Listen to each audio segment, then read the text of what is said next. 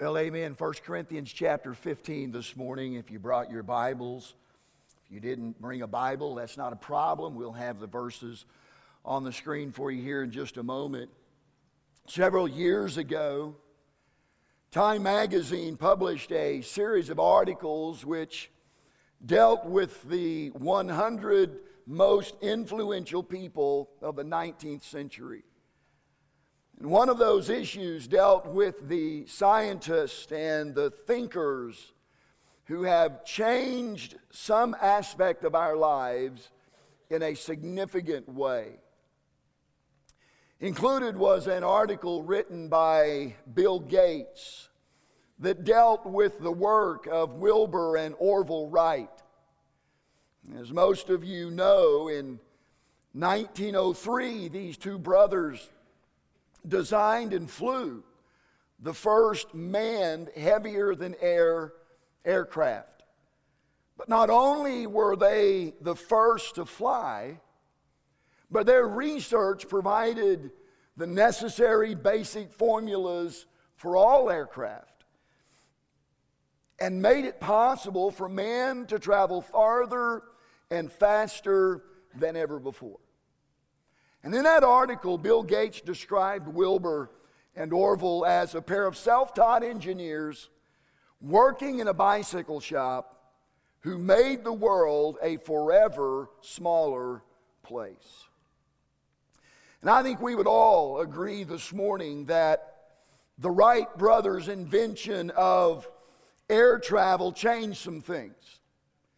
We might even say that it changed a lot of things.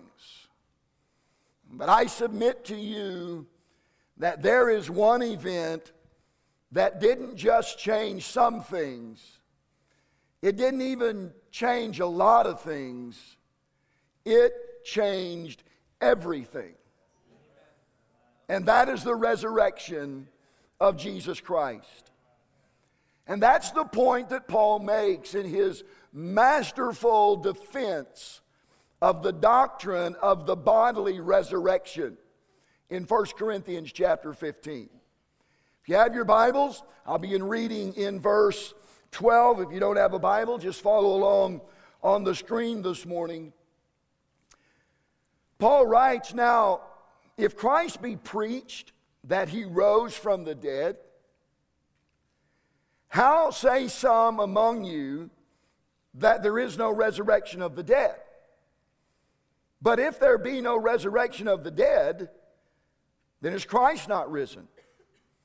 And if Christ be not risen, then our preaching is vain, and your faith is also vain. Yea, and we are found false witnesses of God, because we have testified of God that He raised up Christ, whom He raised not up, if so be that the dead rise not. For if the dead rise not, then is not Christ raised. And if Christ be not raised, your faith is vain. Ye are yet in your sins.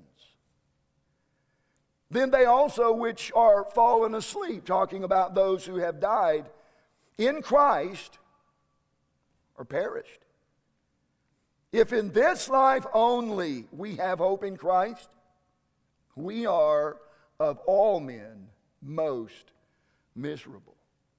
Now, here's what Paul is saying in a nutshell. If Jesus did not rise from the dead, and if his body is still in a grave in Jerusalem, then every preacher, including this one, who's ever preached the truth of the resurrection is a liar. And every person who's ever believed it is a fool. And none of us here this morning have one ounce of hope of ever going to heaven. But, verse 20. now is Christ risen from the dead. And that, my friend, changes everything. With the Lord's help, I want to share three things that can be different in our lives because of the resurrection. First of all, because of the resurrection, our past can be changed, it can be cleansed. Now, I don't know about you, but to me, that's good news. No, scratch that. That's great news. Because there are some things that I've done that I wish I hadn't done. There are some things that I've said that I wish I had not said, some things that I've thought that I wish I had not thought. Let me just put it like this if mess ups were push ups, I'd be totally ripped. And I'm guessing I'm not alone. I doubt if there's a person here this morning who is not without regrets, or at least some degree of guilt because of their past. There are no doubt people here today who can't get on with the present and into the future because of the past. I've mentioned before that one of my favorite authors is a man by the name of Max Lucado. And I read something recently that he wrote about a, a Chinese man named Li Fan. Mr. Fan had tried every treatment imaginable to ease his throbbing headaches, but nothing seemed to help. Finally, an x ray revealed the cause of the problem. It was a rusty four inch knife blade that had been lodged in his skull for four years. Fan had been attacked by a robber who had cut him on the right side of his face. And he had no idea that the blade was broken off in his head. No wonder he suffered from such stabbing pain. No pun intended, sort of. But that's a true story. And I share it with you this morning because there may be some among us who live every day, every day, with the stabbing pain of regret or remorse or shame or guilt because of something in their past. If there are things from your past that are weighing you down and keeping you from getting anywhere with your life, then I want you to know that because of Easter, you can be set free from all of that. Listen to what Paul said in Acts 13. He said, Be it known unto you, therefore, men and brethren, that through this man, talking about Jesus, is preached unto you the forgiveness of sins. And again, he wrote in Ephesians 1 7, in whom we have redemption through his blood, the blood that the choir just sung about. The forgiveness of sins according to the riches of his grace. Easter means that our past can be cleansed, our sin can be forgiven, our guilt can be erased. And there is nothing more that Jesus would like to do this Easter Sunday than to forgive you of your past. I mean, listen, even if there wasn't a heaven or hell, and there is, but even if there wasn't, it would be worth coming to Christ just to know that all of the wrong you've ever done can be erased and that your conscience can be clean and clear toward God and toward man. You see, Jesus didn't come to rub it in, He came to rub it out. Easter means that our past can be changed, it can be cleansed. But it also means that our present can be changed, it can be controlled. Have you ever felt like your life was out of control? Have you ever felt powerless over certain situations? Powerless to break a bad habit? Powerless to save a marriage gone bad? powerless to change a rotten relationship, powerless to control certain emotions, powerless to get a handle on your finances, powerless to deal with a teenager gone wild. The truth is, you and I are powerless. And it was never meant for us to try and live on our own power. The Bible's got good news for those who feel like their life is out of control and there's no hope of change. And it's found in the book of Ephesians, chapter 1, where Paul said, And what is the exceeding greatness of his power to usward who believe? According to the working of his mighty power, which he wrought in Christ when he raised him from the dead and set him at his own right hand in heavenly places now, in case you didn't get all of that, here it is. The same power that enabled Jesus to rise from the dead can help you rise above your problems. And it's not the power of positive thinking. It's not merely the power of your own will and your own determination. Listen, it's the power of God. The same power that he used at the resurrection some 2,000 years ago, it can be used in your life right now. No matter how hopeless your circumstances may appear to be, or how helpless you may feel that you are to do anything about them, because Jesus lives, listen, there's always hope. And there's always help. Listen, one of the best days of your life will be when you figure out that you don't have it all figured out. When you realize that you cannot manage all that life is going to send you, but God can. What difference does a resurrection make? Well, it can make a difference in your, our past. It can make a difference in our present and it can make a difference in our future. It can be made certain. Most people don't mind talking about the future until you bring up the dreaded D word death. By and large, people don't like to talk about death. If you don't believe me, Sometime this week, call up your best friend, invite him over for supper, sit him down on the couch, look him straight in the eye, and say, Let's talk about dying. See what their response is. Whether they will admit it or not, everybody concerns themselves at one time or another with the thought of what's going to happen after they die. And by the way, those are good thoughts to have because death is not the end. No, death is not the end. As a matter of fact, it's just the beginning. It's the beginning of eternity. And let's face it, we're going to spend a lot more time on the other side of eternity than we spend on this side of it.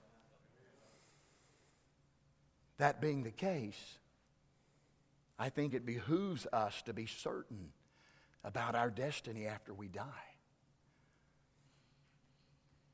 Well, Pastor, can anybody really know? Oh, absolutely. Absolutely. We can know.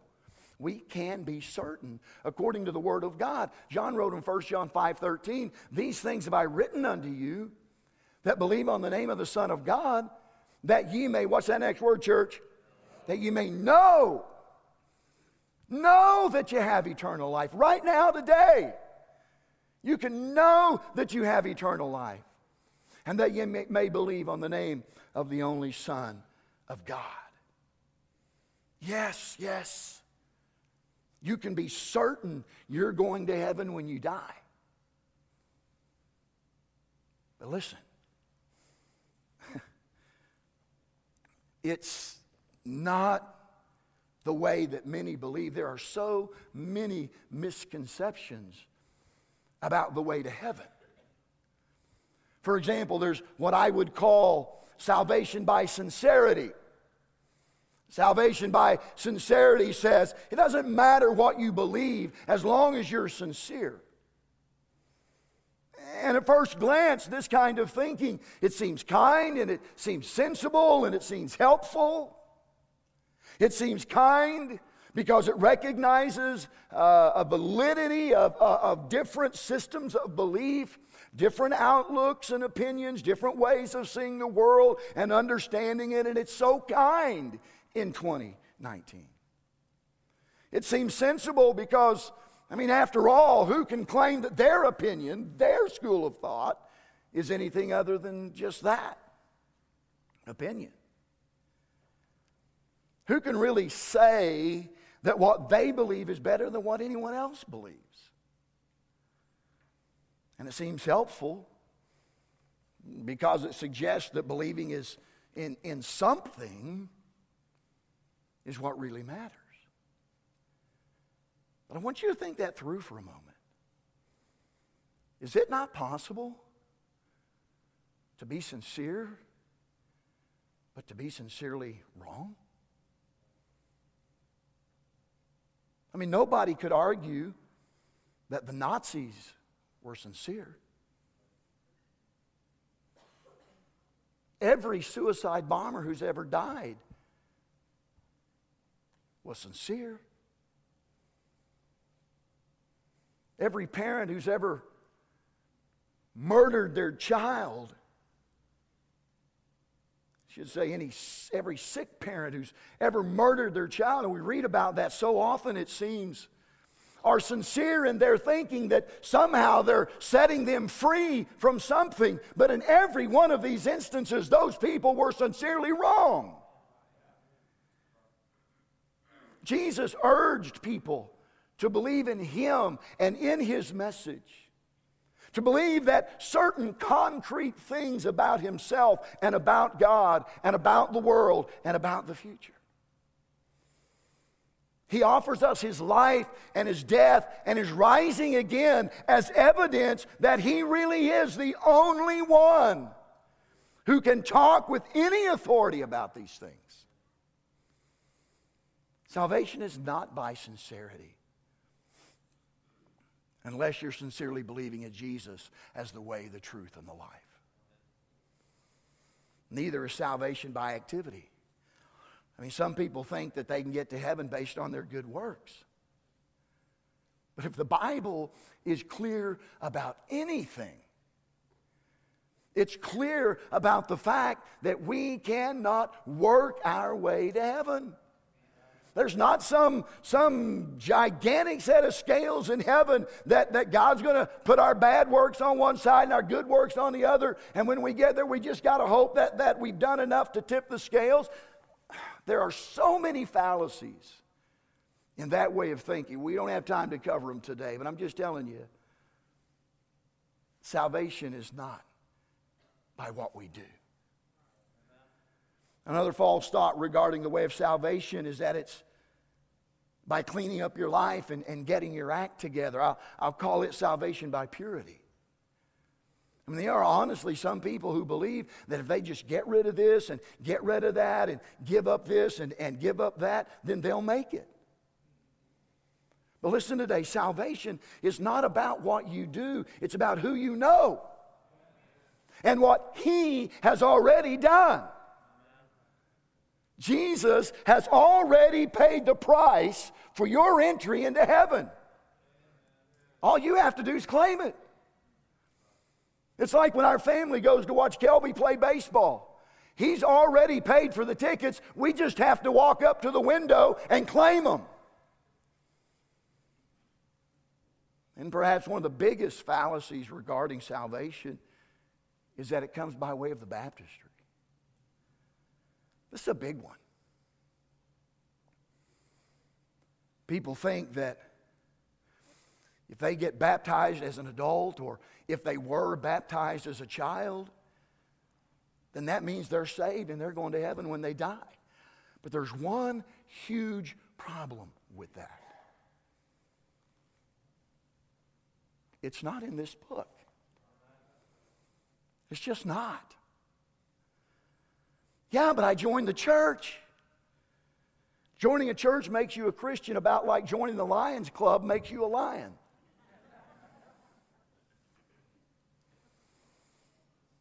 Salvation is not by sincerity. It's not by activity. It's not by purity. It's not by way of the baptistry. And let me say this it's not through ancestry. Just because your parents and grandparents and great grandparents were Christians doesn't make you a Christian. That's like saying because your mom was married and her mom was married and your mom's mom was married, then you're married. Eh. To be married, you have to make a personal choice. Listen to me this morning. Your salvation is your choice. Some choice your parents made for you as a child will not get you into heaven. And by the way, no one has always been a Christian. I, have talked to people, well, you know, I've just been a Christian ever since I can remember. Eh. You become a Christian when you make the choice to come to Christ in faith and repentance and follow Him. And please get this this morning, please. None of this is about embracing a religion. It's not about religion. It's about establishing a relationship with Jesus Christ. Jesus died and was buried and rose again the third day so you and I could become members of his family. Listen, listen to, to, to 1 John 3 1. Behold, what manner of love the Father hath bestowed upon us that we should be called the sons of God. Now, here's God's message to you today. You ready? Number one, I know you. I know all about you. Now, listen, God's jaw didn't just drop. God knows all about us. And here's, here's the first thing He knows about every one of us, including myself this morning we're sinners. Come on, we're sinners. As a matter of fact, God wrote in His Word that all of us have sinned and come short of the glory of God. And here's something else that He knows about us He knows that because of our sin, that we're deserving of death and eternal separation from Him. Because the wages of sin is death. Oh, yes, God knows us. He knows all about us. And He knows how undeserving this man is of heaven and eternal life because He knows me. But in spite of all of my shortcomings and all of my sin, He not just says, Bill, I know you, but He says, I love you. He says, as a matter of fact, I love you so much that I sent my son to die on the cross for you. For God so loved the world John 3:16.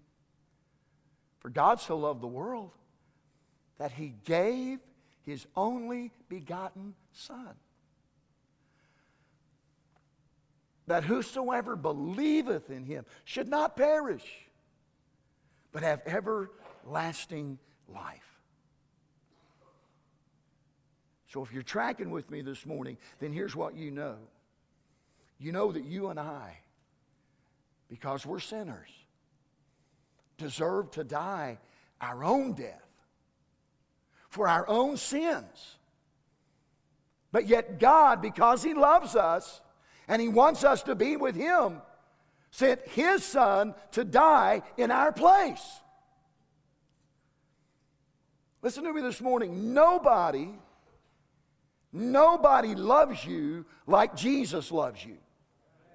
Nobody. Not your Grammy, not your papa. telling you, nobody loves you like Jesus loves you. You matter to God. And He brought you here today to tell you that. And He's got one more message for you. I know you, I love you, and I want you. I want you. I want you to be my child. And I want to be your father. When it comes to your future and mine, God wants us to be in heaven with Him. But that will only happen when you welcome the resurrected Christ into your hearts and lives by faith. That being said, let me ask you three questions real quick this morning. Number one, would you like to have everything you've ever done wrong in the past completely forgiven? Think about it.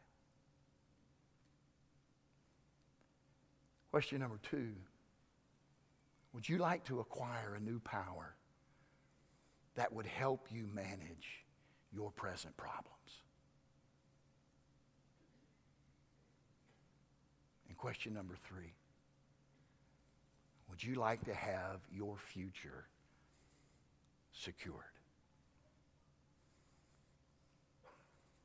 Easter can do all three of those things today. Today. But you have to be willing to let it happen.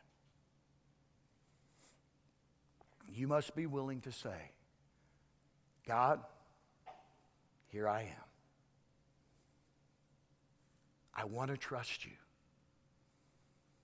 I want to follow you. I want to know you better. I want to have a relationship with you.